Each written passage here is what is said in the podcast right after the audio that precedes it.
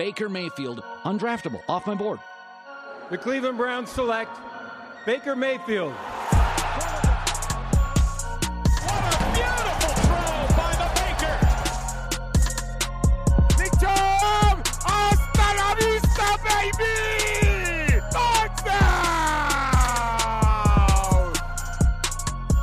Good evening, Cleveland Browns fans. Welcome to the OBR Twitch channel. Thank you for joining us. My name is Stephen Thomas. As you can see right there at Browns Mock Draft on your screen, uh, we are uh, glad that you are here. We are the only channel on the Twitch platform uh, that is a partner that is dedicated to covering the Cleveland Browns, all the Cleveland Browns, and only the Cleveland Browns. Uh, since it is a bye week this week, we had an idea since uh, Thursday night is normally roundtable where we pre- uh, preview the upcoming game on Sunday. There is no game on Sunday, uh, and we all need that for our mental health. We thought we would do something a little different, get a very early look at a mock draft, take a, uh, a spin through the Draft Network's mock draft simulator. Uh, so I'm, I am joined by two of my very good friends.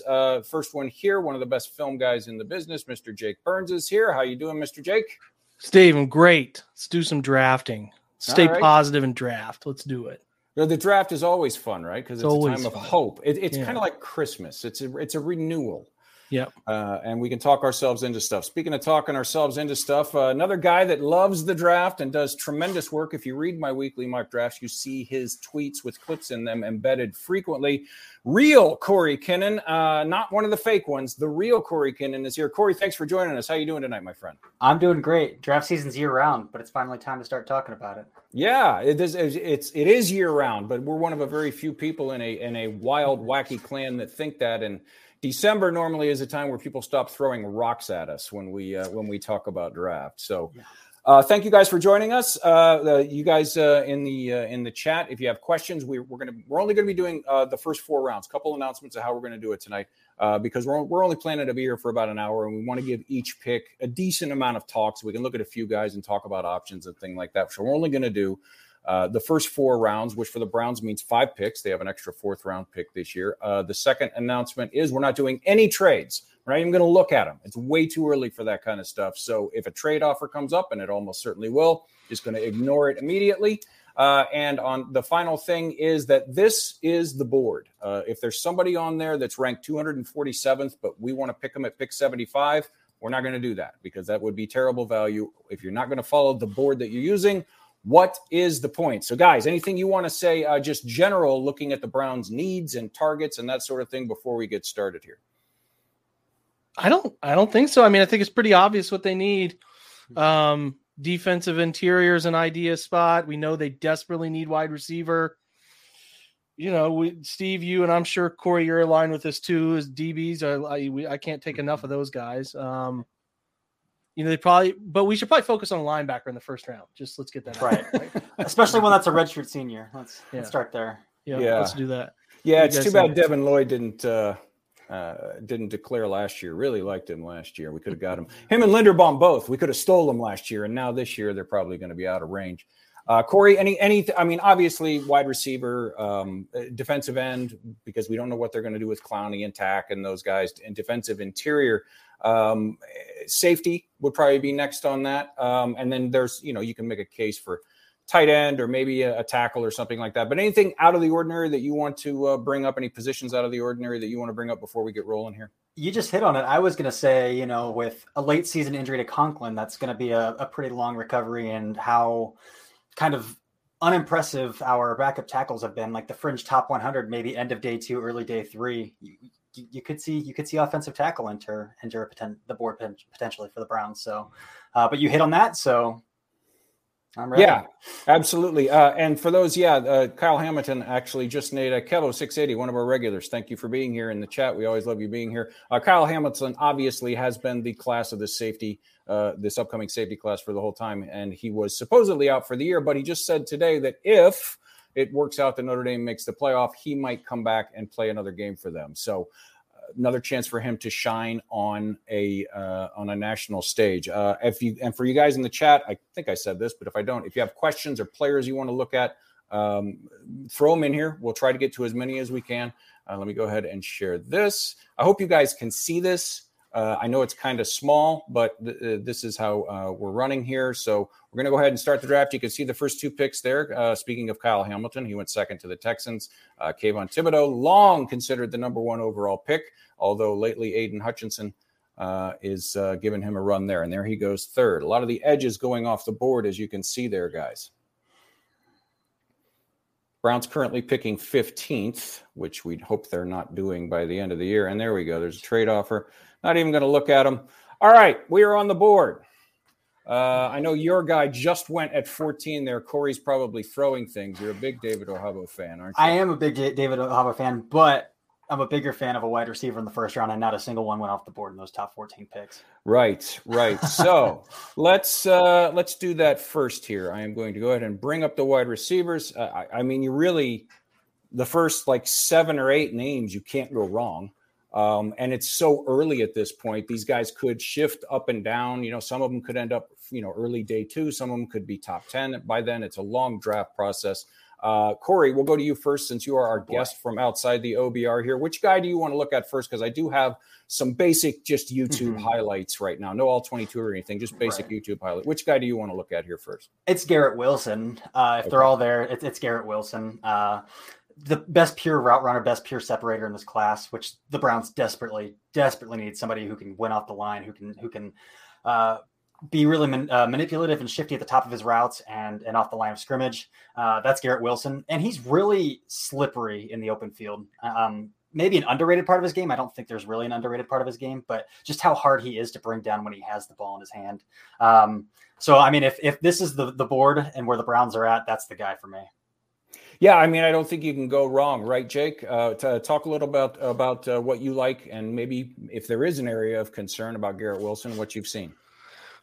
well, I think he's a great athlete. I, I certainly think he's he's uh I, I kind of always revert back, and you guys might recall this as true freshman year when he went up and made that catch against Clemson, mm-hmm. where it seemed like he jumped about 46 feet in the air uh, to go make a play on the football. I like him.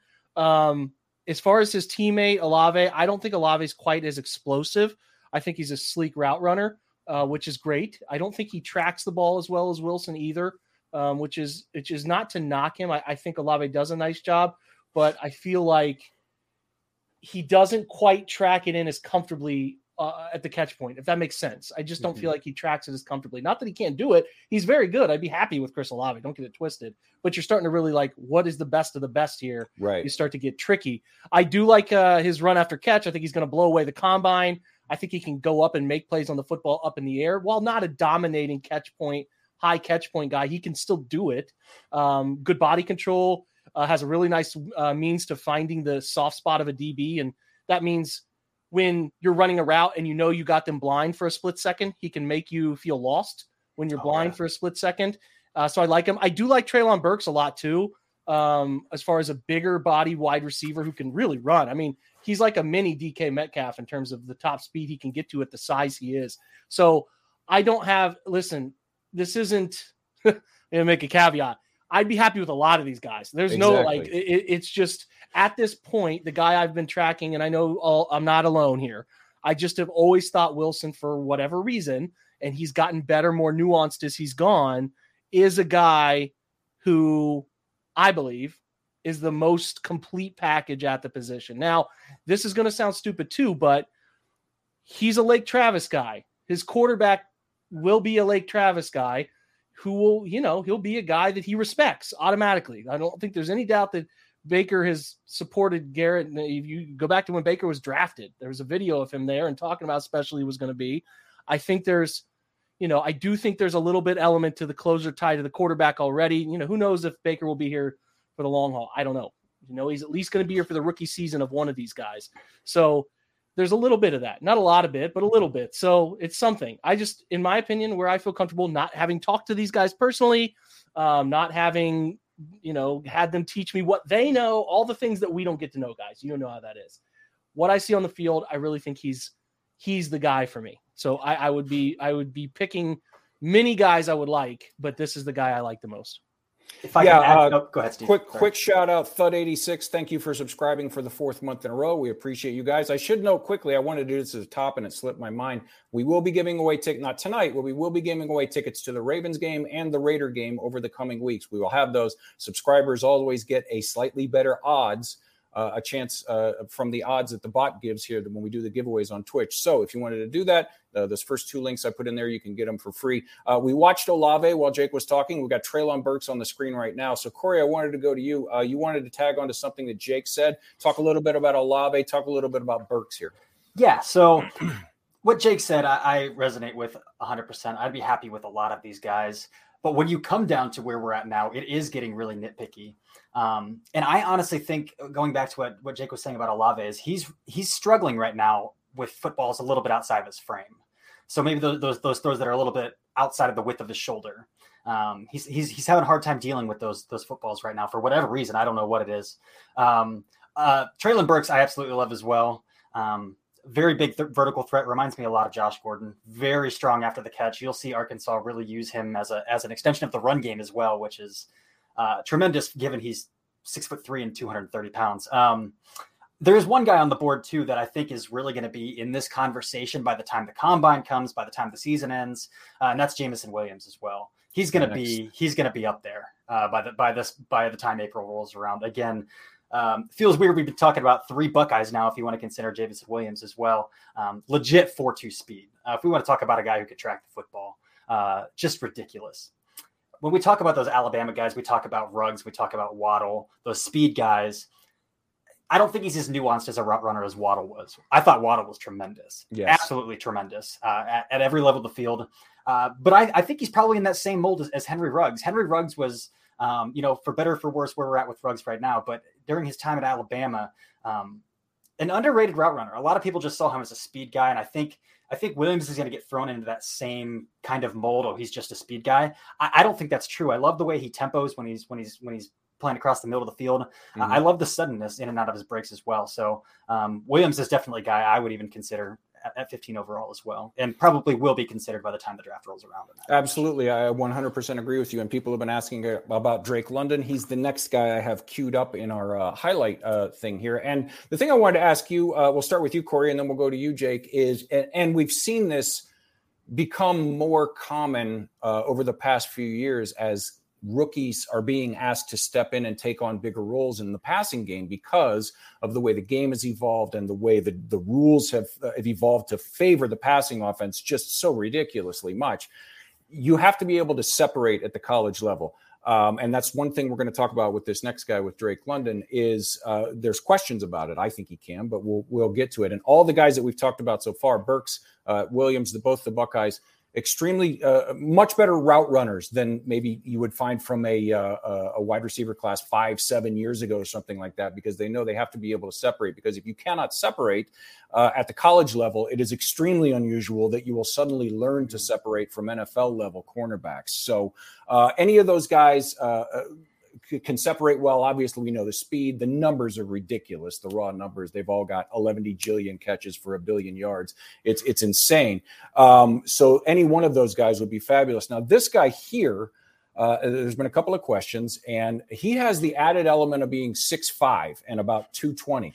Now, normally in the past, guys that were that big, you know, they were sort of plotting, you know, uh, red zone guys, and that Drake London is anything but. And a lot of his highlight reel catches are contested catches because he's so very good at it and he's dangerous at the catch point and he's a fighter at the catch point. But he is not, we've seen a couple of them in the past few years, Corey, right? Uh, the guys where that's the only tool in the toolbox. You can't be just a contested catch guy at the college level, and he is not that, right? We're driven by the search for better. But when it comes to hiring, the best way to search for a candidate isn't to search at all. Don't search match with Indeed. Indeed is your matching and hiring platform with over 350 million global monthly visitors, according to Indeed data, and a matching engine that helps you find quality candidates fast. Ditch the busy work. Use Indeed for scheduling, screening, and messaging so you can connect with candidates faster. Leveraging over 140 million qualifications and preferences every day, Indeed's matching engine is constantly learning from your preferences so the more you use Indeed, the better it gets. Join more than 3.5 million businesses worldwide that use Indeed to hire great talent fast. And listeners of this show will get a $75 sponsored job credit to get your jobs more visibility at Indeed.com slash BlueWire. Just go to Indeed.com slash BlueWire right now and support our show by saying that you heard about Indeed on this podcast. That's Indeed.com slash BlueWire. Terms and conditions apply. Need to hire? You need Indeed. Another day is here, and you're ready for it. What to wear? Check. Breakfast, lunch, and dinner? Check. Planning for what's next and how to save for it? That's where Bank of America can help. For your financial to-dos, Bank of America has experts ready to help get you closer to your goals. Get started at one of our local financial centers or 24-7 in our mobile banking app. Find a location near you at bankofamerica.com slash talk to us. What would you like the power to do? Mobile banking requires downloading the app and is only available for select devices. Message and data rates may apply. Bank of America and a member FDIC. Uh, correct. You'll see. I mean, when he was healthy, he broke his ankle, unfortunately. But when he was healthy, like he was the target on a multitude of quick hitters, manufactured touches. Um, he would average 15, 16 catches a game, and it'd be catches just like this. We know where they're, they're looking to get get him into space. Uh, he can run after the catch. I mean, he's he's a physical dude. Again, where he is going to win most frequently, though, is at the catch point. Mm-hmm. Um, but we've seen a guy like Mike Evans, which I, I, believe Drake's probably a little more athletic than Mike Evans is, um, who who have been able to have a career winning down the field, winning at the catch point. Um, but Mike Evans is also very good at melting into zone coverage, very good mm-hmm. at recognizing where soft spots are. Um, but I think Drake London is, is along that same line. So maybe why he while he's not the greatest separator at the top of his routes, I think he's really subtle, really savvy at the top of his routes. Again, mm-hmm. you, will hear you'll hear people say wide receivers should always be trying to to commit offensive pass interference. London is very good at committing offensive pass interference in a very subtle way, where he's he's getting those little added steps uh, at the top of his routes. Um, he's just a very smart receiver, and again, he'll beat you up at the catch point too.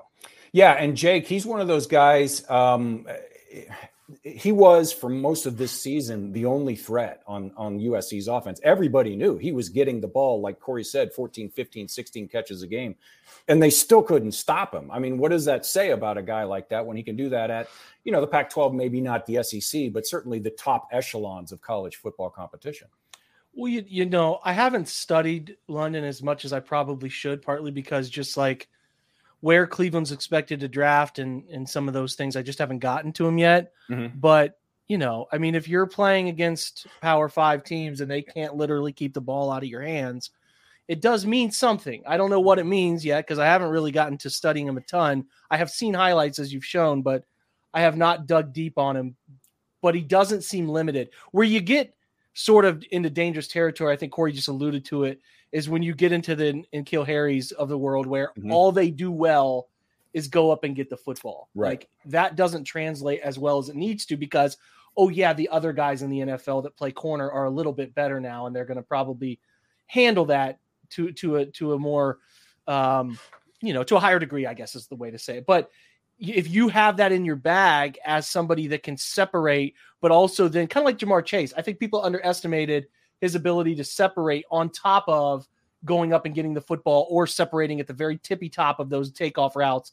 Uh, some of those little nuanced things. It's a nice thing to have. You're six five and some change. You're going to naturally, organically do some of those things. So he's fun. I think he's definitely worthy of being a day one conversation guy into day two. But it's going to be pick your flavor at the end of the first round, as it always right. is, guys. Yeah. You're gonna you're gonna find that there's a group of them, the David Bells, the, the Jahan Dotsons, that are going to be the end of the round one guys, in my opinion. We could change going to be the end of the round one guys into day two, where if and what we'll do, guys, as I would imagine, Steve, you would agree with this, is we'll go through this, we'll look at our, we'll take our first round guy, then when we get up to our second pick, we'll kind of play this out as if we had taken a D end early and look at what day two receivers would be interesting because there's a good group of day two receivers. I think we would all agree, but yeah, I mean, London's he, he seems I want to watch more of him. I don't want to sound uneducated and stupid, but I also don't want to tell you guys the wrong thing right now.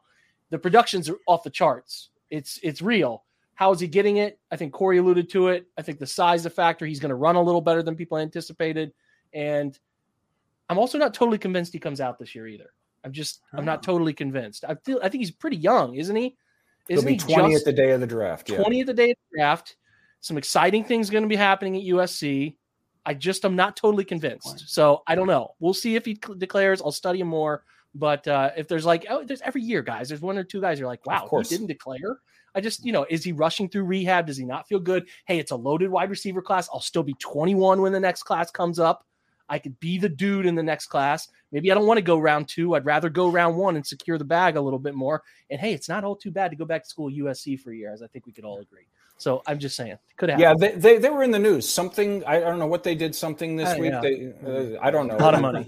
Tiny little story. I just saw it in the back pages or something like. Kevo, we will get to your question about that uh, in a, in just one second. But there's one more guy I wanted to bring up here, and and I, I will go into this by echoing what you guys just said don't take it the wrong way. We're not saying we don't care if a guy is, is good at contested catches. It's great. And, and, in the NFL, you almost have to be at least passable at it to be good, but it can't be the only tool in your tool belt at the college level because it's very rare that that translates uh, into success at the NFL level. It's got to be one of the things you do. You have to be able to separate. And one of the guys who we're not talking about with day one as much, although Jake brought up his name, is the kid from Penn State. And I'll go to you, Corey, on this guy. You want to talk about a guy who can separate and has some of the strongest hands, like mm-hmm. snatches the ball out of the air that I've seen in a long time. Jahan Dotson. Talk about Jahan Dotson for a little bit because he's probably going to be in the conversation depending on which part of the first round the Browns end up in. Yeah, he can pluck it. Uh, I mean, I go back to that play he had against Shaun Wade last year where you know, for better or worse, Shaun Wade at the catch point at, during his last year at Ohio State was where he took the most heat. But uh, Jahan Dotson plucked it off of his head uh, last year. So I 100% agree. He's got some of the strongest hands of the class. Um, he's very explosive. So getting open down the field is, is where he he thrives. Um, again, he's a good blind spot attacker, kind of the same way that, that Garrett Wilson is, and um, that's kind of that's kind of how he wins. Um, but again, just goes up and gets gets the football. Again, he's not a guy I've watched a ton of. I've watched a, a few games, but I'm not as well versed on Dotson. But um, he's consistent, he's reliable, he's sturdy, um, and he's explosive. So I, I, think he's got all the tools to be to be a guy. Uh, the question I would have is, can he be a a, a number one guy? Can mm-hmm. he be that guy you can target um, ten times a game, eleven times a game, and expect him to to to go out and do what he's doing at the college level? Um, I'm excited to dig in a little bit more and kind of answer that question for myself as well. Um, but I like what I see. Well, yeah, I mean, it, uh, we should say this too. We said it at the top of the show. We'll say it again. It's first week of December, guys. Uh, very few people who, very few people who aren't named Dane Brugler have done, you know, hours and hours and hours of research on these guys. We're all still, you know, fairly early in our in our. So a lot of these names could change. But uh, Kevo here brings up a, a good point, and uh, we'll get to our pick here uh, shortly. If there's a run on receivers, I, we mentioned the uh, defensive end uh, at the top of the show. We mentioned defensive tackle, maybe even safety, something like that. Uh, where would you go? And I'll bring the board back up here, and we'll go through the uh, the conversations. We'll start with you, Jake. Where would you think would be the second uh, play if if there are no wide receivers left on the board? Can you zoom in a little bit on it and scroll scroll for me? Open it back up. Um, let me see. Here, I'll go to the edge. Uh, I think. How's that? All right, that's much better. Uh, okay. What about just emptying out position? Let's see what's all out there. All out there? Okay, yeah. here's the whole thing. Ooh, Evan Neal still alive.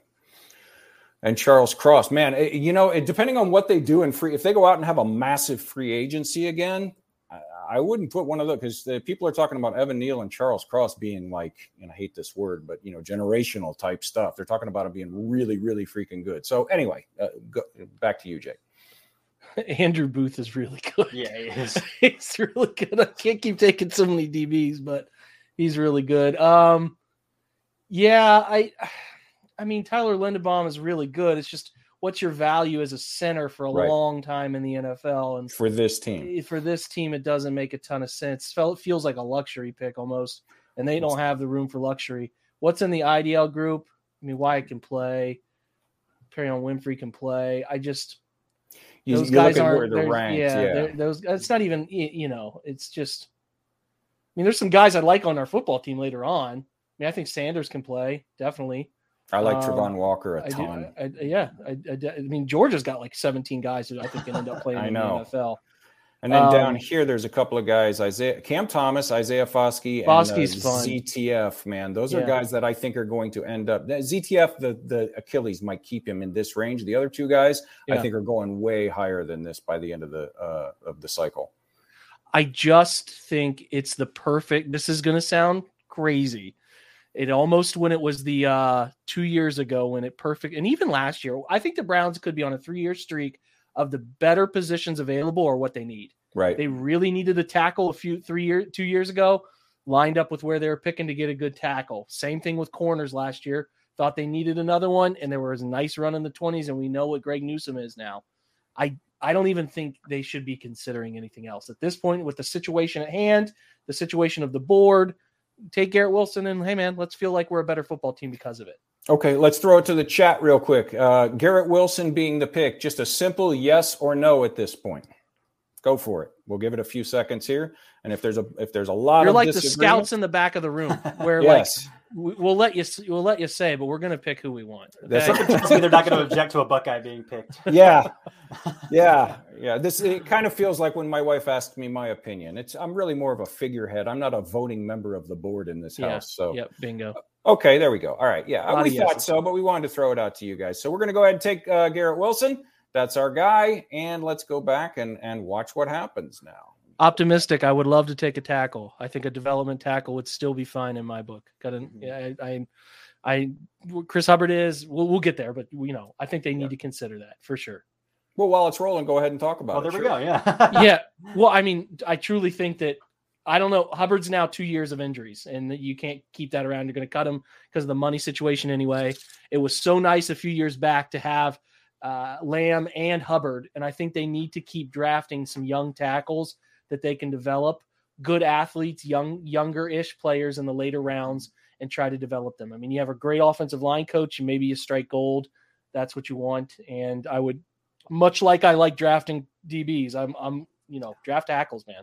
Yeah. Draft them, athletic ones. and draft athletic ones. And the guy that you mentioned there, uh, you just scrolled out. So, I mean, optimistic realist, yes, uh, Aaron Frost, man, uh, and he's like 290th on this board at this moment, which I think indicates to me they just haven't gotten to him yet. Uh, you know, but I think he's going to be. And Corey, I know you've been looking He's at him mean. too. Oh man, He's- I think he's he's, top 100, right? I think he's probably in the 50 to 100 range, in in, in somewhere in there. Yeah, I, I think so. I mean, once people get around to him, um, he's mean almost to a fault sometimes. I've seen some after the play stuff going on with Aaron Frost. Um, Yeah. I don't know how teams will value that. Um, but man, he I, I like his set. He, it's quick. It's, it's it's explosive. He's not a guy who's going to be able to. I- would wonder. I would have concerns of how he's going to handle NFL high side speed. Would be a concern that I would have. I see a lot of jump sets. I don't see a lot of explosive 45 sets where he's got to reach guy line aligned in wide nine or vertical sets for that matter. So Mhm. that would be a concern that I would have.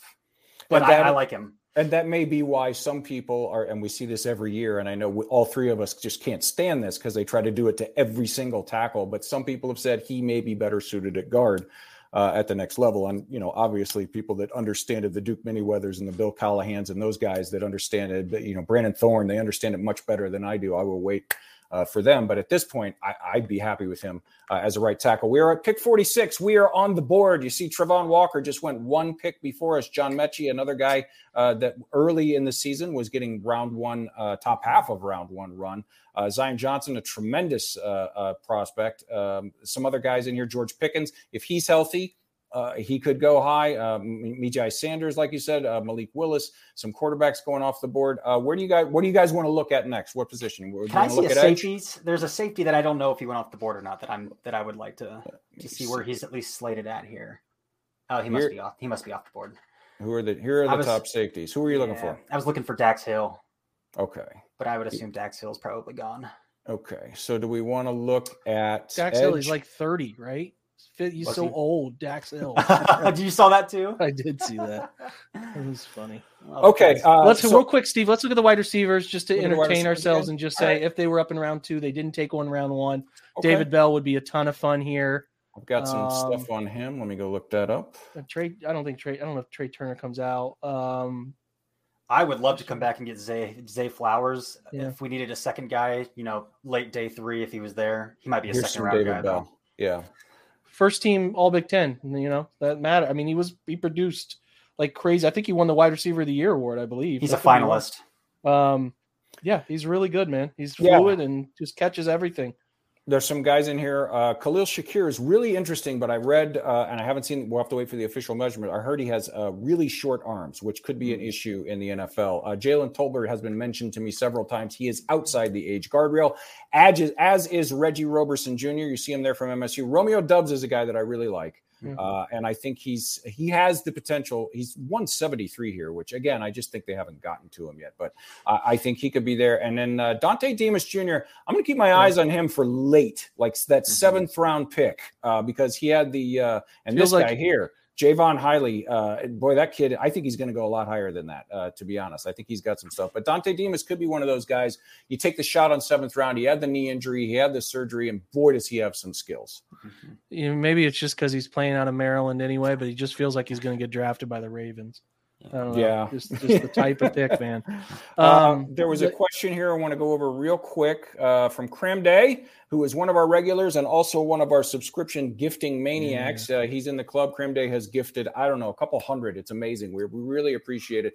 Very quick summary of the age guard, guardrail is if you are 23 years old at the time of the draft, highly unlikely that uh, um, uh, Andrew Berry is going to spend a draft pick on you, especially a top 100 draft pick. Now, we should mention we're not sure how that applies to quarterbacks because the data on quarterbacks, and Corey, you will back me up on this, is that more starts is better. Uh, and that generally, obviously, translates to guys that are older. And there's a guy where we may talk about when we get to that fourth round pick who will turn 23 a couple weeks before the draft. Quarterback is such a unique position that it's it's I don't want to say you definitely get uh, outside the age guardrail for that, but Corey, the data is pretty clear that more college starts and a little bit older older guy translates to more success in the NFL at the quarterback position. Correct? Yeah, and I generally don't think like quarterback is such a uh, they say it's the most important position in professional sports. So there's a guy who's clearly the guy. I don't think age is gonna is gonna sway a team from being like okay, unless he's 28 Right. yeah.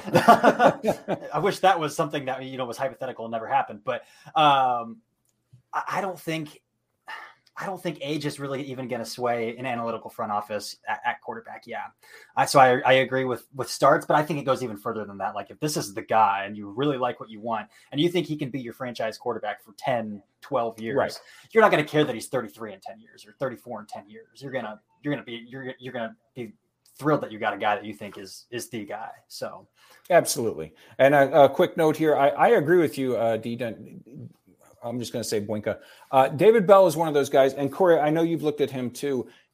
DD Nienberg. He. Did I get that right? That, that was exceptionally German. That was that Thank was you. exceptionally German. I enjoyed that. Um, David Bell, and I know you've uh, studied him, Corey. It, it's weird to study him because he doesn't do any single mm-hmm. trait at an elite level, but he does every trait at a very right. good level, right?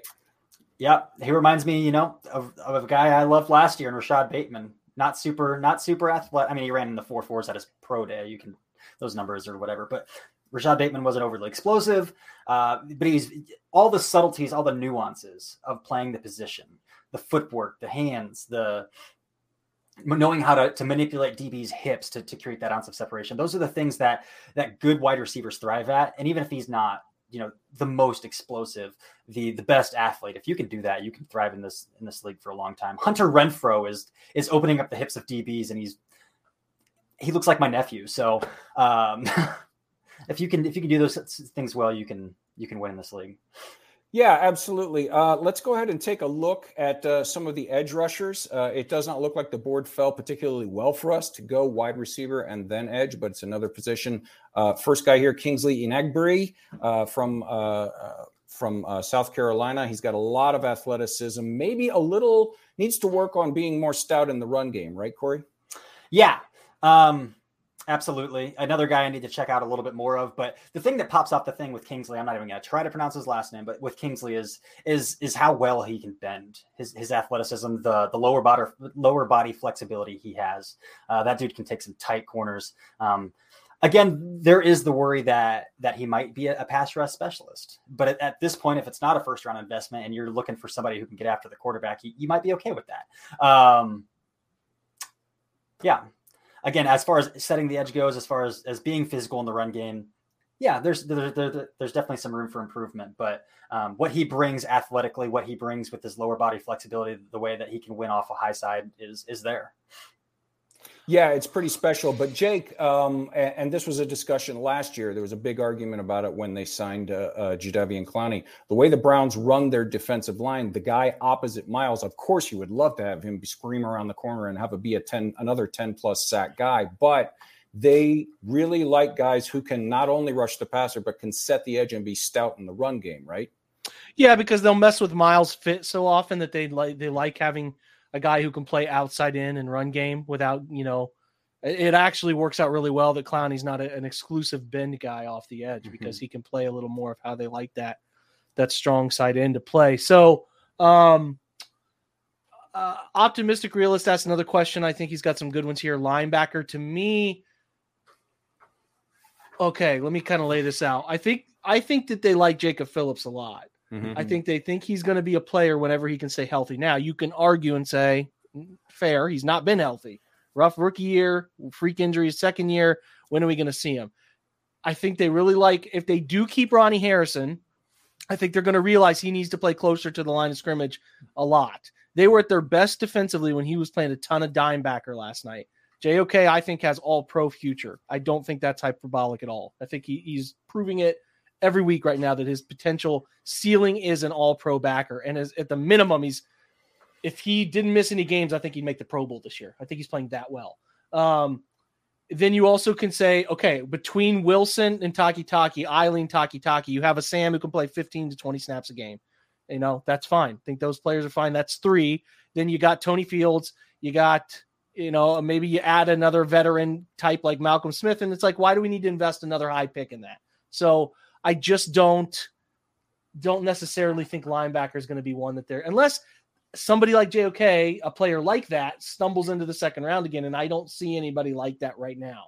Could be. You can correct me if I'm wrong, Corey. I again, I'm mostly digging into this stuff at a at a deeper level after the draft, but I don't know that there's a player like that here, and I don't even know if they are even considering it. Period. No, okay. I don't think you're going to see a player like JOK for another year or so. Um, there are some good players here. Yeah. yeah. I mean, Tutu's good. I like Chad Muma at Wyoming quite a bit. Damone Clark mm-hmm. at LSU's been on my radar for a while, but like you just said, and like we talked about in the in the first round when we looked at uh, the Linderbaum and those guys, they're great players, certainly worthy of the pick but are there bigger needs and better fits for this team? And I think that's where we fall into right here. I mean, would Chad Muma be worth, you know, if not this pick, the, the next pick at 79 or wherever we are? Yeah, I think he would. But is he the right pick for this team? I don't think so. And it sounds like you're falling into that same camp, Corey. Yeah, absolutely. Okay, let's, uh, let's look at a tight end. Somebody made a good point about the love for tight ends in Cleveland, and mm-hmm. I want David and Njoku back, but who knows? You got to be open to the fact he might not. There are some good tight ends. It's such draft. a good tight end class. It's a it very is. good tight it's, end class. Yes, fun names right there. Trey McBride is a ton of fun. I think Jeremy Ruckert was is just the worst offense for that dude to find yep. success. I like Jeremy Ruckert. Mm-hmm. Um, I don't know that they would go tight end round two, just to guess here, but Cole Turner is a productive, productive player for Nevada. He's and fun. Greg Dulcich, yep. Yeah. Cole I, Turner, though, I think it, it, depends what kind of tight end they're looking for. Cole, Cole Turner is definitely a flex, right? Mm-hmm. A flex guy for sure. Um, yeah, but I mean, it's it's a great class to need tight end. Trey McBride, if, if he's there at 124, Trey McBride is tremendous. Mm-hmm. Yeah. Tremendous. So I do agree. Tight end should be something we look at here. So a lot of this, as you guys know, as we do conjecture based things, it is who's coming back. I I think the way it's pointing, they're going to try to bring Clowney back for another year and maybe build a two year plan with an option to get out of it after a year. Um, but I, I don't know. What does the interior group look like? I, I'm trying to think of spots on this defense that really need improved. Um, interior is definitely one. Those first three guys can all play. Uh, where they're ranked here, if that's where they end up being ranked, would obviously not be good value for the 46th pick. But I think they're both, uh, you know, or all three of them are definitely second round consideration guys by the end of the process. But um, I mean, yeah. Davis gets a ton of attention at Georgia. Obviously, I think Wyatt can really play. Mm-hmm. Um, I, I Winfrey was all over the field against Oklahoma State. He was really, really good in that game. I mean, offensively, start to look at what other moves are they going to make? Are they going to let somebody go like Tretter go? Are they going to, you know, what is what is the right tackle situation look like? The I don't know what the timetable for that return is. Um, you know, maybe they don't sign anybody in the in the free agency. They whiff on people they really want, and they get real crazy and said, "Hey, we'll take." Garrett Wilson and David Bell, and we'll feel really good about wide receiver for the next five, ten years. Like, Mhm. I'm just saying, it's not that crazy. Uh, if you think he's by far the best player on the board, let's just get two really good of these SOBs. Where where have the Browns struggled, guys? The defense has been a little up and down, but they can't throw the football, and they don't have a ton of wide receivers. So, Mhm. you know, a wide receiver group that is Garrett Wilson, David Bell, Donovan Peoples Jones, and Anthony Schwartz is kind of fun. I mean, you Yeah. you immediately go from a group that's like, eh, to oh, okay. You know what I'm saying? So And and when you look here, most people think wide receiver edge right now in some order are one and the first and second round picks. Zach I mean, Harrison makes me nervous, man. I I don't don't, like- there's not. I mm. don't like it. I don't like a lot of He's him right now. so stiff. He's, Yeah. v- I mean, he's explosive. You, you, he's all straight line though. There's no bend to his game at all. He's got a lot of Clowney without the elite size athleticism that Clowney brought, where he plays in a similar way where Clowney didn't bend well, and it got worse over time as his body wore down. I also think saying? Harrison's probably a little less physical at the point of Oh, attack. than 100 Clowney is percent. He's a homeless man's version of him. I'm not saying he's him because Clowney still goes first in the draft. I mean, you, you Yeah. go you go there because you're you're really good. But if you look at how Clowney's won in the NFL, I think it's going to be a similar path to how Zach Harrison's going to win in the NFL, using mm-hmm. him in a bunch of weird ways, you know, or saying, hey, we don't mind that he's not going to be an elite edge turning guy. He's going to just you know use long arms and clubs and try to get past you that way. Uh, Jermaine Johnson, for those wondering, outside the age guardrail. Um, Last uh, chance, you. Corey, I uh. I think it was you. I saw a tweet either today or yesterday that you wouldn't be surprised if Harrison should would go back to school.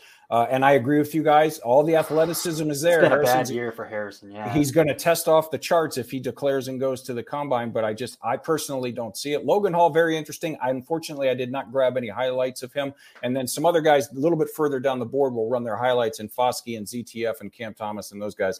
We'll talk about that. But I got to be honest, guys, if this were the board, and obviously we're pre free agency, we're pre a lot of, we're way out over our skis here. Uh, this would be a spot where I could see uh, Andrew Berry trading back because there's nobody here that really trips my trigger at 46. Nobody that I absolutely have to have at 46. Now we're not going to do that here. So I'm going to ask you guys, where do we want to look right here? Do you? I, I think as it sits right here, our best option is what Jake just said. We go David Bell here. yeah.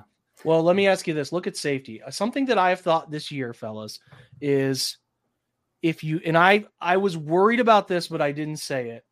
If you have a bunch of safeties who can do everything, typically you say they can do everything. You typically don't have a post safety, a free. And they have been proven here to be putting the wrong guys back deep often. I think that they have players who can play forward. So if Ronnie Harrison goes, very possible at this point. You're looking at Grant Delpit, who I'm high on. I think he can be fine over time. Not it's been a very rookie year for him, a lot of up and down. But you like about Grant Delpit is he can come play the slot. He can he can man to man the tight end. He can play close to the line of scrimmage. What do you like about JOK? A lot of the same thing. Or sorry, about about John Johnson. A lot of the same things. Brandon Joseph, I I loved his tape two years. I have not Mhm. studied him this offseason, but it's like they need a free safety dude who can play back there and play comfortably back there. And I don't know who that is yet. I'm not ready to say it. I mean, we're doing this very early, guys. Like, don't come back and look. Oh, I saw, saw what you said in December second. Like, I, I just I remember really liking some of Brandon Joseph's tape uh, when I was studying Greg Newsome. So I don't. I I'm not saying that's the guy, but that's something where I think you, safety is a position that they need to address. They were they've been when they've been at their worst this year. It's because deep coverage has been bad. And I, all I'm saying is versatile safety play can sometimes think like cover up what you think. And if you don't, if you only have deep safeties, you don't have anybody who can play close. And if you only have guys who are like really good at playing close, well, he can play deep sometimes. Who's your deep dude? If we're going cover three in a pivotal moment, who's my deep dude that doesn't take away from coming up to the line of scrimmage and being a guy up in the box? Like that's what I want John Johnson to be doing. So like who's the dude that can play in the back? That's kind of what I'm getting at. And I don't know who that is maybe it's uh, your Twitter feed. I'm not sure, but I'm you know I like Brandon Joseph. There there's probably going to be some other guys when we start really digging into this, but safety is a position that is of uh, is of interest to me. Yeah, absolutely. Corey, what do you think of Brandon Joseph and then uh, Lewis? Uh, uh, is it Sign? I should have looked that up before. Cine's a downhill guy, so mm-hmm. if we're looking for a guy who's who's going to be playing deep, Cine he's very physical, very mm-hmm. very good in run fits, very good at running the alley, uh, a hard hitter. Um, Brandon Joseph has had a down year, so uh, I mean I think TDN had him as like their number three, four guy, a top five guy on their board coming into the season, mm-hmm. like that high. Uh, and I love Brandon Joseph's tape as well um, coming into the season. Um, What's up with Jalen Catalon? Is, that, is that you were just talking about? No, Brandon. What, what, what, what is Jay? What, hey, he's another guy. When you kept hearing mm-hmm. people talk about Arkansas, they would always kind of bring him up. I don't know what he does though. Haven't looked at it. I probably could look at it on the fly here as I'm sitting here twiddling my thumbs. I have Pro Football Focus's stuff. Let's see. Markquese Bell, the guy down there at Florida A&M, tremendous HBCU product. Uh, and Jordan Reid put him in his top 40 HBCU as his number one HBCU product, uh, a prospect. I'm sorry, uh, earlier the, in this season. I got really excited, and then I found out age guardrail. So you know that's that's a guy that we're not going to be able to uh, to take a look at. I definitely think safety could be on the board for all the reasons that you said, Jake. We thought coming into this year that they had a, a versatile and complete safety room. Like we thought they had guys who could do anything and it would give them so much flexibility to disguise things and everything. And maybe they do and they're just being used wrong. I don't know. But it certainly seems like uh, Ronnie Henderson is playing himself into another city for next year. When you need mealtime inspiration, it's worth shopping Kroger, where you'll find over 30,000 mouthwatering choices that excite your inner foodie. And no matter what tasty choice you make, you'll enjoy our everyday low prices, plus extra ways to save, like digital coupons worth over $600 each week. You can also save up to $1 off per gallon at the pump with fuel points. More savings and more inspiring flavors make shopping Kroger worth it every time. Kroger, fresh for everyone. Fuel restrictions apply. This is the story of the one. As a maintenance engineer, he hears things differently. To the untrained ear, everything on his shop floor might sound fine, but he can hear gears grinding or a belt slipping.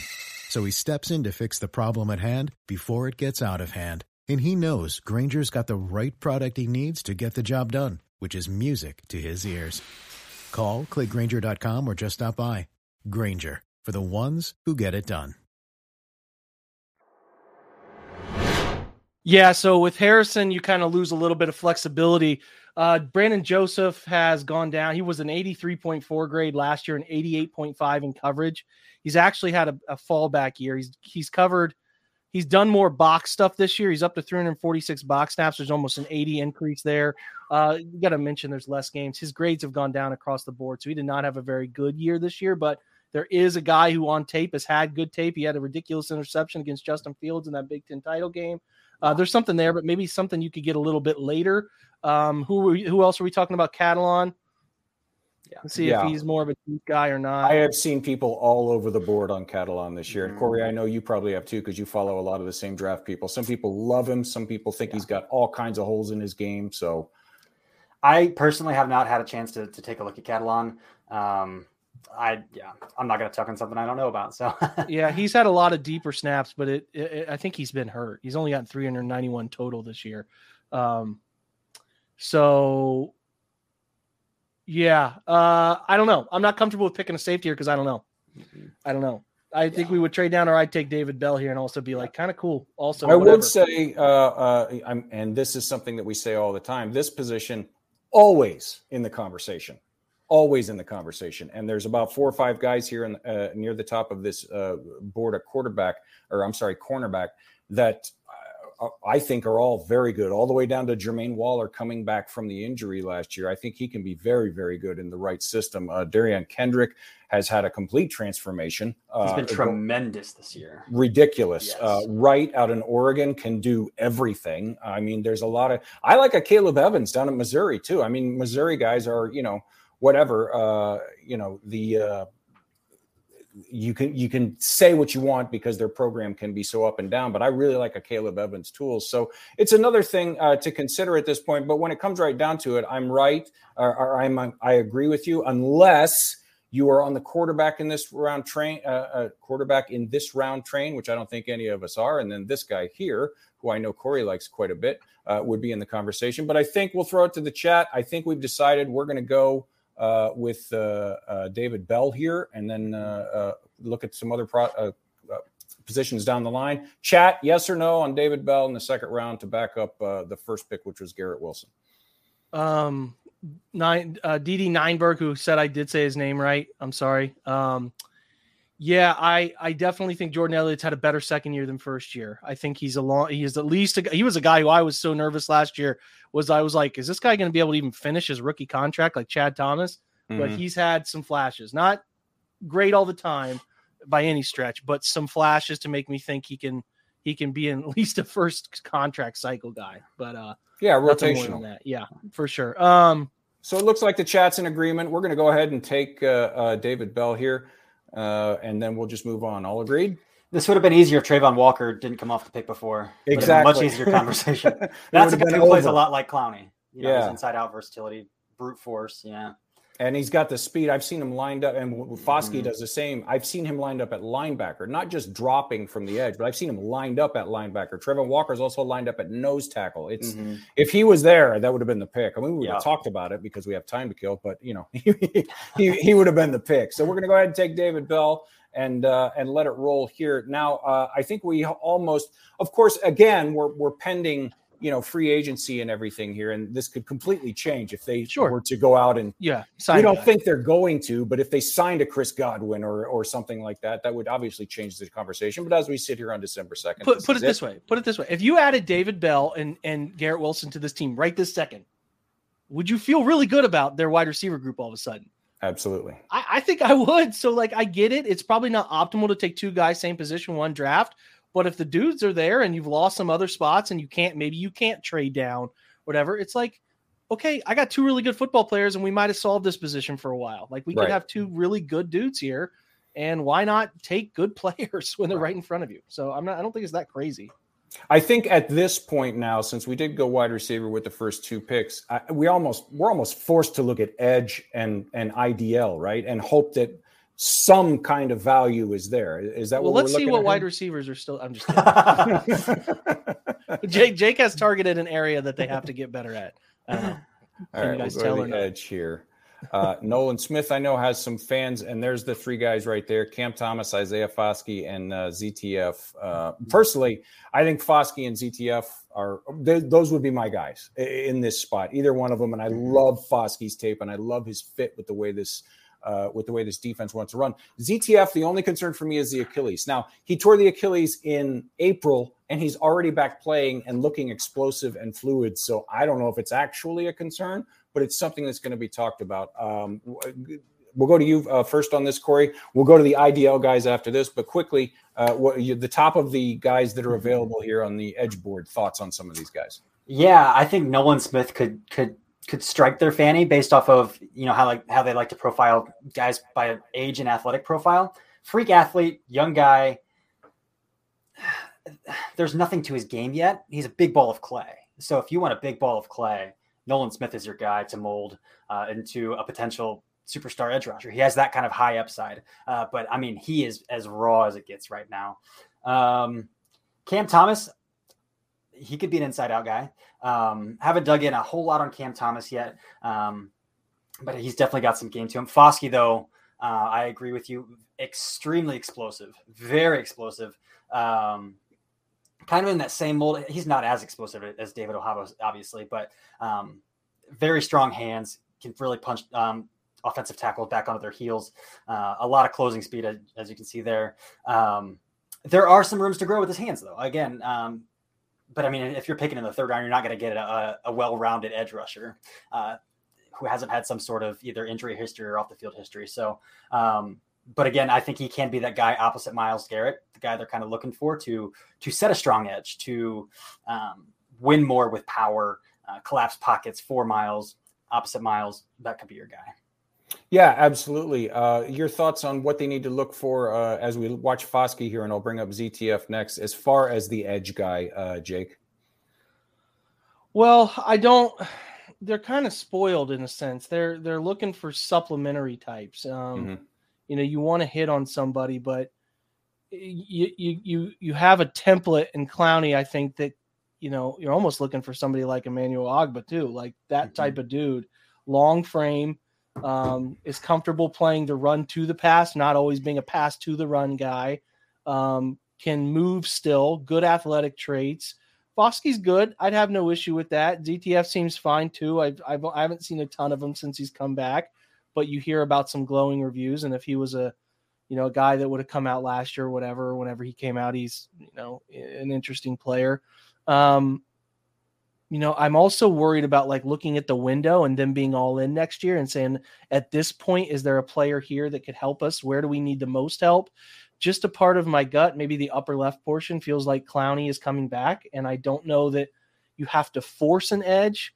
I just, I do, I really think they're D, they're D tackles who are just, uh, you know, I think there's some things about McDowell I like, but I, the group is just so uninspiring, and I really worry about that group being a weak link again next year. Um, yeah, show me the board again. I'll give you my my. I mean, I don't have any issue with taking an edge player. Uh, you know, I don't. The thing to me is, it's just like you've. I've really liked what Clowney and Takk have done for them this year, and it's like when they're good, I give them another year. You know, I, but I also don't mind taking another player too who can get some snaps in there. So. Um, yeah, I think if you're looking for a young edge, even if they do, and I said this in today's mock draft that came out on the OBR, um, even if they do bring back and I agree with you. I think it's trending that way, especially with the money they're going to save in a couple of other spots that uh, either one or potentially both of Jadeveon Clowney and Takk McKinley could be back. But I think they're both going to be on short term deals again. Oh, so yeah, when you're looking for this in the top 100, you're looking for a guy to come in and be supplemental now, but a guy that you think can step in and be that guy maybe next year or two years from now or something like that. And I think all these guys have those those kind of traits. So um, I agree with you. And defensive tackle, uh, yeah, absolutely. I don't have any uh, uh, uh, video of those guys, but let me uh, pull this out, and then we'll bring the board back up, and I will go to the interior defensive line. There we go. Uh, Perrion Winfrey. Travis Jones, the guy that I've liked uh, for quite some time. I know Keanu Benton has some fans too. Haskell Garrett for the Buckeye fans out there outside the age guardrail. And I like Otito Ogbonnia a lot more than some other people. He's near 200 here. If they can get him in the sixth round, he could be the third consecutive sixth round pick that we love uh, from Andrew Berry. Uh, but here's the avail. You wanted the in, uh, defensive tackle guys. Here they are, Jake. Yeah, I mean, I like Mathis, but he's older. I think he's outside the Yeah. guardrails. I mean, Winfrey was a little better his first year at Oklahoma. I do like him though. He gets. I, I think he's going to end up near thirty pressures for the year. Um, boy, it's not an inspiring, inspiring group. Um, let me Yeah, I see the edge players agent- one more time. Honestly, I think free agency is going to be the move for defensive tackle because they have three young guys in the rotation s- already. Yeah, or somebody like Haskell later, you know, or, or uh, you know, who's it, we they've seen a they've shown a propensity to bend later in the draft, right? They'll they'll they'll bend a little bit more, They'll get closer to 23, but they have Yeah. yet to go over 23. more undrafted free agent guys. Yes. Um, So there was a guy on the board. hang on, Steve, you went off the the Oh. mock. Sorry. So there's a guy on the board here that is a little listed a little bit lower, has some glaring off the field issues, but when he's on the field, he's tremendously strong, fast, flexible, and that's Sam Williams out of Ole Miss. Mm-hmm. Sam Williams would be a top 50 pick if there weren't some some pretty egregious things that his past um, that at least he's been he's he's gone to court for. So um, so is this the range where they might take a chance on a guy with with some Sam pretty Williams with 61 pressures this year, 13 sacks, 40 hurries, a 90 play. point a 90.2 pass rush grade. He's very good. He is extremely explosive, but some It's a big lot. red flags. It is a lot. Let's go back to a position somebody else asked about a little while ago because now we're in the range where these guys, and again, you know, we're, we're so early. I'm pretty sure Cole Turner is going to move up. I'm pretty, I'm almost positive, you know, Greg Dulcich is going to move up. Uh, James Mitchell was a guy I really liked before he got hurt earlier in the year. Jake Ferguson, had he come out last year, I think he's a little too old for us this year. But I do have some uh, some film here of the tight ends. So, um, Corey, you said before, and and Cole Turner is the guy I'm going to bring up first here, and I agree with you. He's more of a flex tight end. He's more of a you know a big slot if that's mm-hmm. what you want to do than a, a, traditional inline tight end. He can do it, and he puts in the effort. But you can he's a former wide receiver, and you can see from his build and his hands and everything like that that he's more of a, a bigger wide receiver playing tight end than a tight end tradition what you would traditionally think of, right? Absolutely, yes. Um, they throw him. I mean, him and right here, him and Carson Strong have that back shoulder fade. Well, that's not a back shoulder, but they have that back shoulder goal line down to a, a science. Uh, I want to know how many of his touchdowns alone are just on those throws, but uh, incredibly strong hands. Uh, I've oh. seen I've seen him make some just fingertip grabs in traffic. They're just unreal. Um, he's athletic. He's going to be fast. Um, but maybe, you know, if you think David Njoku, he's really developed as a blocker, he can be our inline guy. We mm-hmm. don't really feel like we need to flex him out as much as we could. We can really exploit the slot if we have two of those dudes who can who can, you know, one who can exploit the, the seam from inline and one from the slot, the opposite side. They might go that direction. Um, because again, David Njoku has developed into that guy that I mean, I think David Njoku could play right tackle right now if they needed him to. Uh, but um, Turner's tremendous. Uh, another again, he's a catch point guy. You're not super concerned about that with tight ends. With tight ends, again, you're looking for mismatches, and he's an absolute mismatch. Yeah, absolutely. And Jake, um, it, it's not unusual, and this is not to excuse it or say don't worry about it or anything like that. It's not unusual for a college tight end to be far more advanced in the pass catching part yeah. than the blocking part, right? That's Mo- modern usually, day, of course. Unless yeah. unless you get them out of Wisconsin or someplace that uses them. You know, uh, I, I have some eyes on some guys later that you know are interesting to me, kind of around the area where they took Harrison Bryant. Um, they, they get interesting to me. Yeah. I just, again, we're, we're leaning on our intuition here a little bit, guys. I do think David will be back. I, I think there's a mm-hmm. mutual desire on both sides to get something done. So that doesn't mean they don't add one. We've seen them really only have three this year, right? And you know that Hooper at the after 22 starts to become more feasible to let him go. So um, I'm interested. Maybe not here, but definitely interested. I think you take an edge player you like, partly because I think that's where the most talent sits right now on the board. Uh, as we again are sitting here on December 2nd. And Trey feel, McBride, feel, we're watching now, in case yeah. anybody's wondering. Yeah. yeah. He's a good. So player. yeah, it's um, and I agree with you. It seems like you know uh, we we all think and, and most of us hope uh, David Njoku will be back. Austin Hooper's here for next year, but with this offense, and we've been arguing about wide receivers and everything. They love their tight ends. He's going to use his tight ends, regardless of who's at wide receiver. So you always need somebody in the pipeline. So it would not be out of the question for a guy like a Trey McBride or a, you know a Greg Dulcich or you know whoever that they pick. It's a very good tight end class, as Corey alluded to earlier if things go a certain way in free agency, they could even look at tight end as early as where it was mentioned, the second round, right? Yeah, Corey. They could. Um, it, again, you have. It depends the kind of body type, athletic build they want out of these guys. Mm-hmm. Um, second round tight end. I mean, there could be one going off the first round, but if, if they were to go a second round tight end, you'd be looking at a Wydermyer. You'd be looking at. I think Trey McBride could be a second round tight end by the time we're, mm-hmm. we're said and done. So, um, yeah. Okay, so I think we're settled that uh, we're going to grab one of these edge guys. My vote at this point would be for Isaiah Foskey. Uh, what do you guys? I wonder why. yeah, you know me, I'm a homer. Uh-huh. Uh-huh. Yeah, I like Foskey too. I think he's uh, good. Chats, we'll throw it to you before we make the. Uh, would you be okay? Uh, yes or no with uh, with Foskey at this pick? The way it's gone so far. All right, I'll take that as a yes. Uh-huh. There we go. Uh, so we're going to go ahead and grab Isaiah Foskey, and we're going to let it run. We've got two more picks. Uh, we're going to try it. We've gone a little longer. Gee, shocking, right, Jake? We never go mm, long on never, these. Yeah, never. We never go longer than intended on these things. Uh, Bernhard Raimann, guy I really liked until I found out he's already 25. 24. Yeah, he'll be 25 by his rookie season. Oh, but he's so good. Oh, I was so disappointed when I found that out. Uh, all right, we're back on the board here, and uh, let's take a look at our picks. There we go. We got we've settled the wide receiver position, hopefully. yeah. Uh, and we have uh, grabbed uh, Isaiah Foskey to go out on the edge. I think the IDL, uh, or mm-hmm. Uh, is there another position you guys want to look at? Let's take a look there. Um, yeah, a lot of those guys we were talking about are gone. Keanu Benton, I think, is going to rise a bit.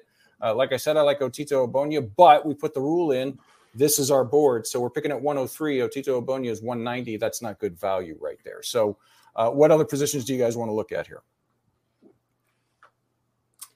Can you zoom in? Am I blind? I might be blind. Maybe I need to zoom in. I really like Tyler Davis out of Clemson. He got hurt super early in the season, so that really stinks. Tyler Davis is a good player at defensive tackle. There he is. I really, but I, I think he's probably going to be a guy that goes back to school, considering he got hurt in September. So, mm-hmm. uh, what else do we want to look at here, guys? I'm in, intrigued by Benton as well. Um, yes. So here's the here's the question for Jake. Maybe Benton would be a guy. He's a big dude, um, so he would be a, a, a shade, a one T shade. You know, do you think that the Browns would be better off looking for a shade and allowing McDowell to play a true three, or do you think they'd be better off looking for a true th- for a, a, three and allowing McDowell to stay in the shade? I think that I think McDowell can play either of them. So if you do come across somebody at either position you really prefer, uh, I think it's fine. I mean, McDowell, look at how he lines up. He lines up like a three tech. He does the sprinter stance stuff. Um, I, I probably would prefer to move him to three for somebody who's a little more cloggy inside uh, if you can. You know, the, the, the Browns have had some run game issues in a couple games at the later later portions of the year because teams have figured out how they try to use Clowney and how they try to use Myles to compensate for what goes on along the interior. So, um, yeah, I don't I don't mind either. So if you fell in love with either a three or one, I think you got some flexibility with him. I really do to not uh, answer uh, your question at all. one, of the guys that I do like, and here somebody asked about the uh, available uh, tackles. Here's what we got. Uh, we have not honestly uh, looked at them because we we thought we were set there. We haven't done. I personally haven't done a ton of of looking at, at most of these guys, but the guy that we like. Oh wait a minute, I know why I can't find him. He is listed here. There he is. There's a guy that I know you like, and we talked yeah. about him briefly. Aaron Frost. Uh, he plays right tackle, has exclusively played right tackle, as far as I know. Uh, they have him listed as interior offensive line on this board. And the fact that he's still sitting at 225, again, the TDN guys do such a great job. Okay. They're, I love all the work that they do. Uh, him being that far down when everybody else is saying top 75, maybe, you know, even sniffing top 50 type stuff, tells me they just haven't gotten to him yet. So, you know, uh, don't take that to mean anything other than that right there. But I think um, somebody asked about the tackles. There we go. Uh, the kid from Penn State, uh, Braxton Jones, has got some fans. Uh, Tyler Vrabel, we all know who his dad is, has got some fans. I'm going to go ahead. I'm going to throw some. I'm going to throw uh, gasoline onto the fire here. Uh, I've got a guy. I'm going to throw, throw some highlights up here, and Corey's grinning because I, th- I think he knows where about where I'm going here. Um, kid getting a lot of press the last week to two weeks. Uh, Bailey Zappe from quarterback from Western Kentucky. Uh, I just if, got questions about that name as a quarterback and making it work. Well, it makes us happy. got some questions. Zappy um, time. Zappy now, time, not bad, Ian. Zappy time. Zappe the time. um uh, obviously the numbers are ridiculous, and some of that is a little bit inflated because he, they throw the ball over yard in that air raid. Oh, but yeah. as you can see here, he's not just an air raid. He's got the pocket presence. He goes through his progressions. He's got a, a, cannon for an arm. He is decisive. He puts the ball on time, and and in the his ball placement is generally very very good. Um, obviously, like I said, he benefits from from schemed up easy throws. But it has been brought up in the wars of the past few weeks that maybe they don't go early quarterback, but maybe they grab somebody on day three that they think they, they can develop or that kind of thing. Now, Corey, uh, I don't think personally he's going to stay day three. Uh, he's going to the Senior Bowl, and they are very excited about him. Jim Nagy's tweeted about him a few times about it, and I think he's going to really increase his draft stock if he if he has a good week there in Mobile. Uh, but I don't know how much you've done on him. Uh, but I know you look at quarterbacks quite a bit. Your mm-hmm. thoughts on Bailey Zappe and potentially his fit in this offense?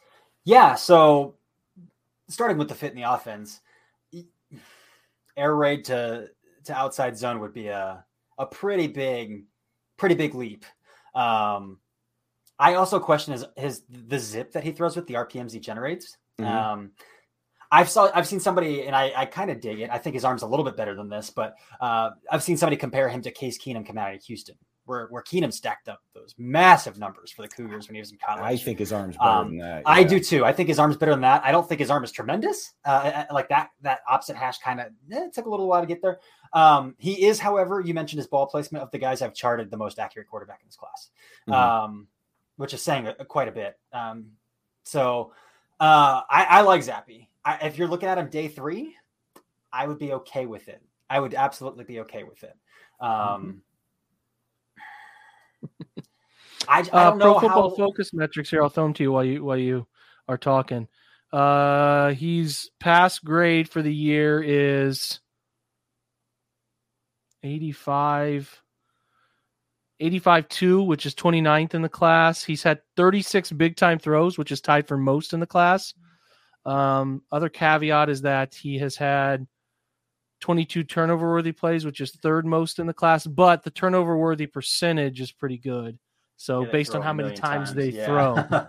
Um, his average distance of target is 8.2 so his adjusted completion percentage uh pretty strong uh, let me see here if i can get it to pull back up i can't sorry um yeah i don't know you guys can keep going i didn't mean to interrupt you but just wanted to give you some metrics to some of those Well, yeah, things. and and to be clear, we're talking about a guy early day three here. This is not a guy we're sitting here on this show on December second saying this is the guy that can come in and replace Baker Mayfield day one and take us to the prom. We're not saying that. Okay, we're saying if they were in a situation where they move on from Keenum to save that money and they don't like Nick Mullens and they don't bring in a you know somebody else, I, I don't know who it would be at this point, but a veteran backup or something like that, and they're looking for somebody to come in and you know maybe develop behind uh, six for a year or two or whatever this would be the range that they might be looking at that. And if Zappe is around in this general range he's one of the guys that they might you know uh, be looking at right corey?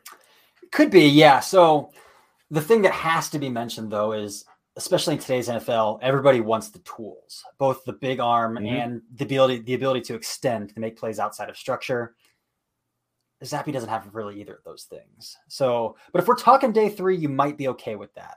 Um, I think he's better than Davis Mills was last year, uh, where Davis Mills went. I think he's better than Davis Mills, but uh, I don't know if that's exactly high praise.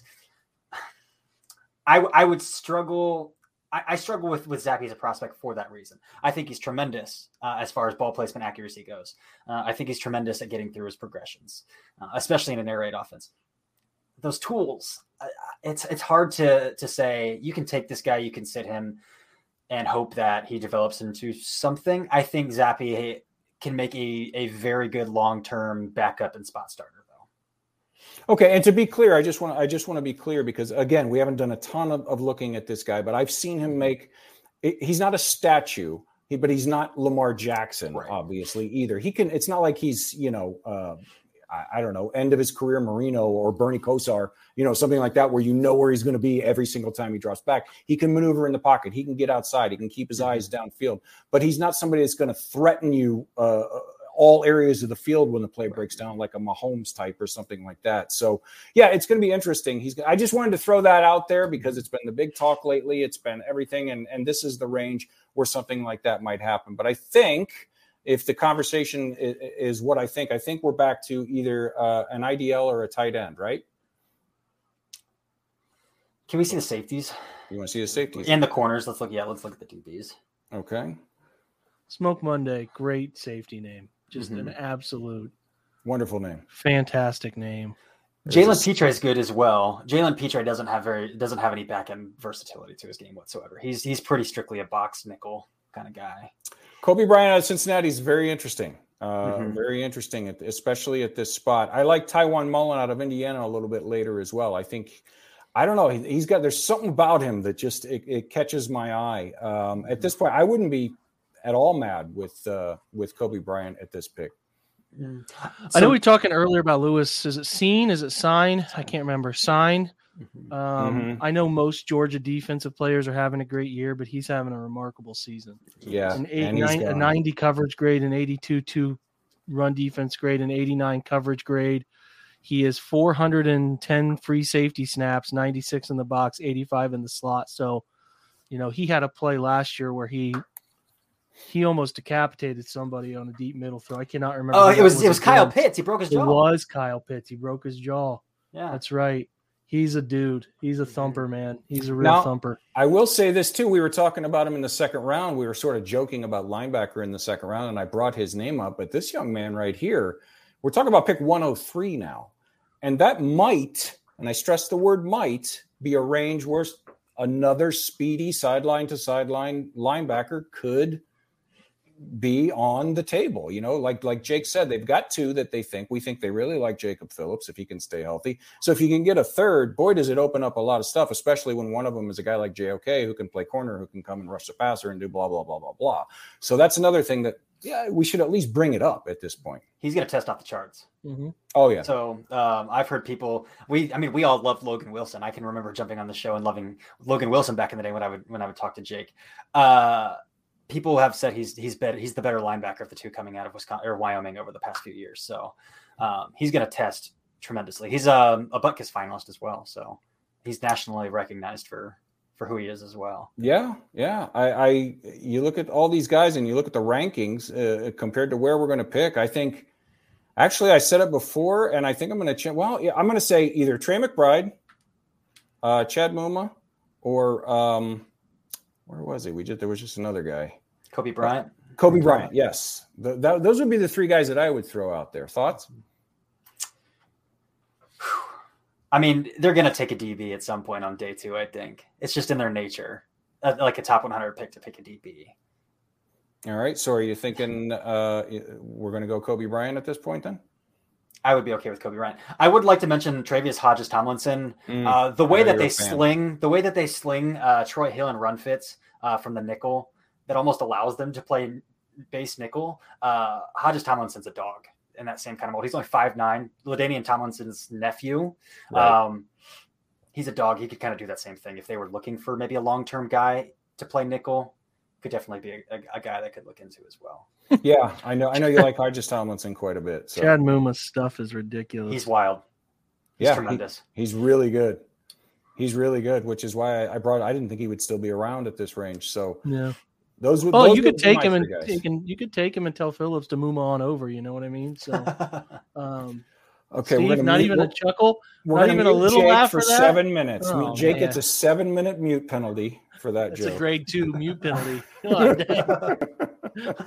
All right, um, so you guys I- pick this one. I'm good. we'll throw it to the chat then. I think we've narrowed it down to. You're Coby gonna. This is what you're gonna get. You're gonna get 17 answers though. Yeah, let's go.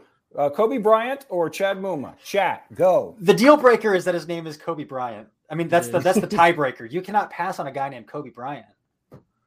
Cleveland guy, huh? Mm-hmm. Okay, there's. So we I have a hot Mumas. take that I'm not really ready for yet regarding the Cincinnati cornerbacks, but I'm not ready to, especially publicly, to blurt it out. So Oh come on! How old is Coby? Right. he's a senior. He's got five years at Cincinnati, guys. I th- oh, I thought I So checked. 2017 was his first year there. I think I can he's pull just up real under. I think he's just under. I think I looked at it, but uh, For yeah. the sake I- of we this show, let's it. keep him just under. Yeah. Well, let's see. Oh, I don't have a birth year, but he is a five senior Then that. Yeah, that's tough. with a March birthday. Okay, So- well, uh, I my daughter was a 2017, and her birthday's in March, and she doesn't turn 23 until March. So that means if that's the case, then he would He's be 23. one month out. So I guess we've got our answer. Muma.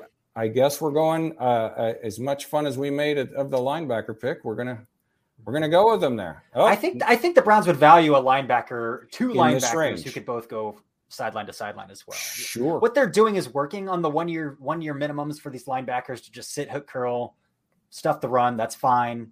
There might be an appeal to, to finding two guys who can really get after it. long There's a couple guys down there. One of them just went off the board when you're talking about linebackers. Uh, Brian Asamoah from um, uh, Asa what? Oklahoma and uh, Micah McFadden from uh, Indiana. Those are both similar style guys. I think Muma is better than those two, but if you lose Muma and you really wanted a linebacker, those are two guys currently ranked on day three that I think have some tremendous tool. This is the last pick that we're going to do here tonight. Uh, where do you guys want to go here? Pick 128. We've been talking about a tight end all night. All right. Yeah, I would take I would take McBride and let's just call it a day. Yeah. yeah.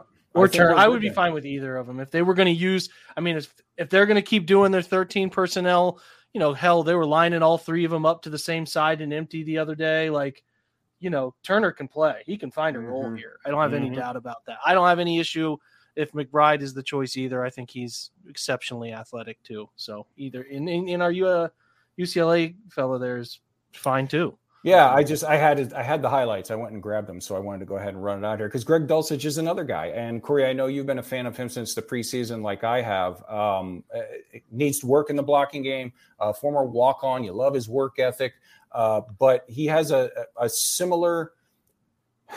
I, have been trying to phrase this properly because I don't want to take it in the wrong way. He has a similar gait and running style. Reminds me a bit of Travis Kelce.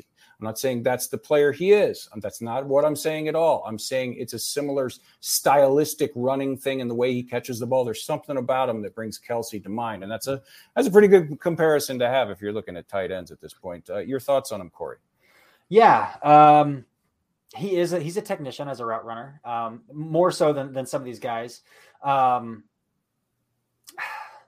I think where I'm looking what, what I'm thinking between Dulcich and a guy like McBride and Turner is Dulcich is a more of a guy that reminds me more of Harrison Bryant in a way that the way mm-hmm. that Harrison's going to get open is if you scheme him open.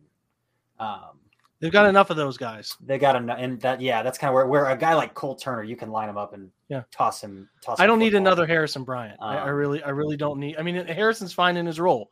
He can block in the backfield. Mm-hmm. He can kick out. He can wham. He can do a bunch of stuff and he can run a corner out. And if, if they don't cover him, he'll catch it and he'll get 10 yards after the he's fine. He's a mm-hmm. fine player. Seems like a good dude, works hard. You that, that role's filled. What you need, I don't care if they don't block well. Can you can you go catch it? Like, can Absolutely. you go make people you know, Trey McBride, this is ridiculous. He's got 91 catches on 122 targets for a tight end. That's ridiculous. 74% catch percentage. And that's he's at an 83 number his second year at Colorado State. 94.7 offensive grade and 95 receiving grade. Two straight 90 receiving grade years. Um, if you include last year. He's had 456 YAC yards. 17 contested catches. Go give me that, dude. I'm completely yeah. fine with that. I am convinced this guy's going to be a top 75 pick. Mm-hmm. We'll look at Cole Turner just for fun because I think Cole Turner puts up some numbers, not anywhere near the number.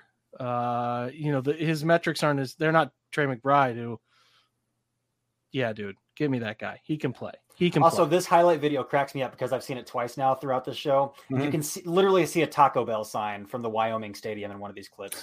It's just like terrible city planning to be able to see a Taco Oh, dude, I've been out there. My brother-in-law just drove 19 hours home. For he's we've been, you know, we go through Laramie all the time. I stayed Wyoming's there once. Gorgeous. It's, it's gorgeous. unbelievable, man. Out there, there's 500,000 people in the whole state. I'm in Columbus, Ohio. There's a million and change in Columbus, Ohio. Yeah, it's different, man. It's different to play, but there is. Hey, there's not many Taco Bells in Wyoming. Let me tell you. So, you take the Taco Bells where you can get them out there. Um, yeah, I, I would if this is the status quo of what's on the board. Turner is a nice player, 600 yards and some change this year, two straight years of 600 yards. He's probably the more realistic player right here. Uh, but in this case, I mean Trey McBride, I there's some real like, oh, this guy's one of the better tight ends in the league type of thing for him mm-hmm. as a ceiling. So you know that those metrics aren't fake. I would take him in a heartbeat here. Doesn't turn 23 till November either. So. Right. So yeah, I, I mean Trey, Trey McBride, and I agree with you, Corey. I think he's one of these guys that we're going to see rise uh, through the process as we out here catch up with the league. So as you can see, we only did four. Let me try to zoom in here. Here's our. Is that coming through good? There we go. There's our haul for this year. And there were some questions about tackle. Uh, we looked at tackle. Uh, the, the the issue, at least at this point, that I see is it's top heavy. There's some guys that are going to go at tackle very, very high, where the Browns are unlikely to be looking at tackle. And then, as far as I can see at this point, and we're still very early, there's a large gap. And then you get to the developmental guys that are probably fifth round and below, which is we're not doing those here tonight. So that's why we didn't get there. So if Conklin is not back and this is a serious injury, we'll have to see on that. I, my guess is they may go out and get you know somebody in free agency to step in. Uh, obviously, they're going to hope James Hudson develops. Maybe they get something out of Alex Taylor in his third year. I don't know. There's a lot of options. Obviously, the best thing would be for Jack Conklin to heal up and be ready for training camp. But I, th- I think it's it, you know obviously it's it's December second, like we've been saying. Uh, this is not a prediction of what's going to happen in uh, in April or anything like that. But I think we did pretty well here, guys. Your thoughts on our overall uh, draft class at this point? I, I love those wide receivers. I'm tired of breaking down bad wide receivers. So I'm good with it. Give the quarterback all the weapons he could possibly need. And you know, I, I don't think they're going to take two straight receivers by any means here, but Right. um, if they did, I would be fine with it. I, I they're that bad at the position right now overall in terms of what they're putting out there, and then you mix in that with some inconsistent quarterback play, and you have a team that scores 11 points on average over the last since week six. If you take out Cincinnati, 16 points on average if you include the Cincinnati randomness that that game. I mean, they're not scoring guys, so they need Jimmys and Joes who can go make plays. And if you know if it's going to be all scheme, all scheme, all scheme, then let's get guys who can be as open as possible in a scheme, right? Let's get guys who can create as much separation as possible to uh, open up the uh, margin for error. So I like it.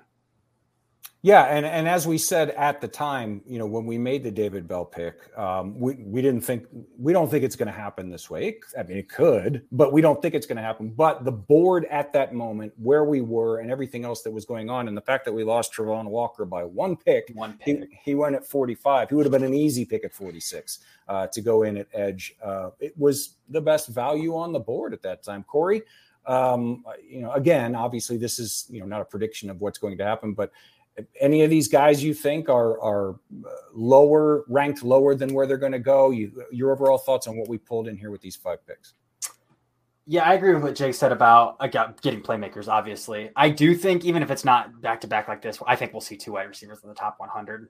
Uh, we should have probably looked at them a little later on to talk. I mean, no, like looked at a couple names, but Yeah. that's our bad because a I guy did- like Zay Flowers, he went like right. I think the pick after he picked David Bell, but Yeah. uh, if Zay Flowers were to fall, he's tremendously shifting the open field as well. Especially Mhm. if they go with a like a Burks or a London or um, a, a- a more sturdy wide receiver down the field with the first pick, they could definitely come back for a guy like Flowers.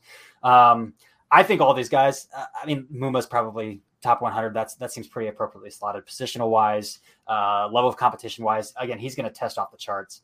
I think what a consensus here, except maybe David Bell. All these guys we picked are going to test off the charts.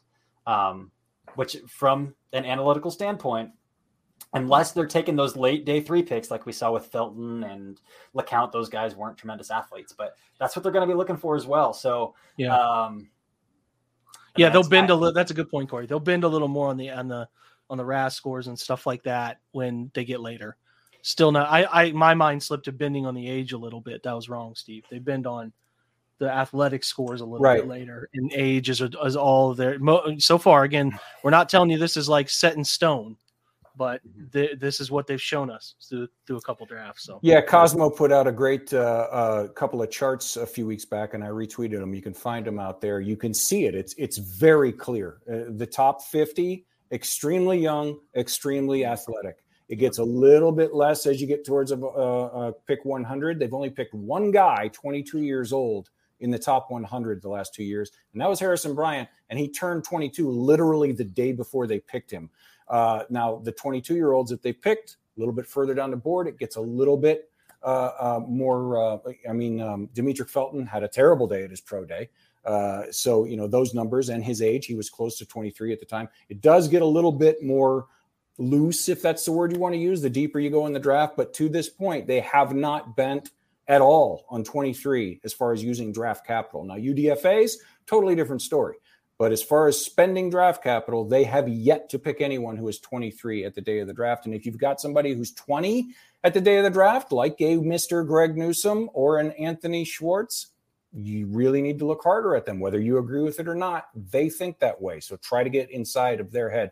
Uh, final thoughts here before we get out of here. Thank you guys for joining us. We went a half hour longer than we actually uh, uh, wanted to. Corey, uh, final thoughts you want to get out before we wrap it up?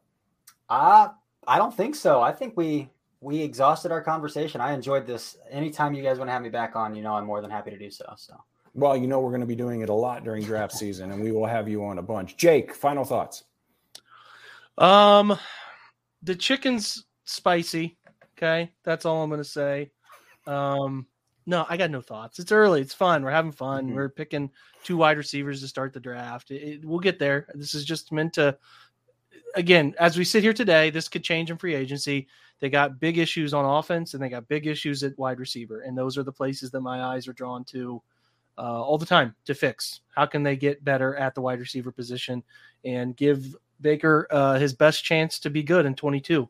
And if that falls apart, then they'll figure out what to do after that. But for now, the the offense has to improve at a place they can control and I feel like they can control getting better at wide receiver. So we're looking there heavily uh, as you know late after season cuts happen and after the season they don't sign people back and they do make some moves in free agency. This will all get very clear. But for now, it's Right. fun. Talk about players, talk about potential fits, and, and we'll get we'll get better at this as we go too. We're all very early in watching some Right. of these guys, so we'll have more expertise as it wears on. So Absolutely. Yeah. I mean, right now, it's uh, you have any kind of conversation, whether whether in the OBR forums or on social media or regular media, it's wide receiver and then interior defensive line and edge. Those are the positions that everybody talks about. So that's what we're looking at in the, with the top 100 guys. We don't know what order, we don't know, you know, all that kind of stuff. And we don't even know who's officially declared for six more weeks. January 17th is declaration day. We won't get the official list until January 20th. So, you know, some of these guys that we're talking about that we just love may not even declare. So, you know, we- we'll just be done talking about them. So, I want to thank Jake for joining us. Uh, I want to thank Corey for joining us. I want to thank all of you in the chat for watching and sticking around for 90 minutes when we were only supposed to be around for 60 minutes. I want to thank our great producer, Ian, for coming up with all the stats and the highlights and all the stuff, all that kind of stuff. Uh, like I said, we'll be back on Monday uh, with Monday Rewind. We will probably be giving away some tickets to the Ravens game either Monday or maybe on Jake's show on Tuesday. I'm not sure. So be sure you're back for that. Thank you guys for being here. Thank you for supporting the OBR. Thank you for supporting the OBR Twitch. And as always, go Browns. go Browns.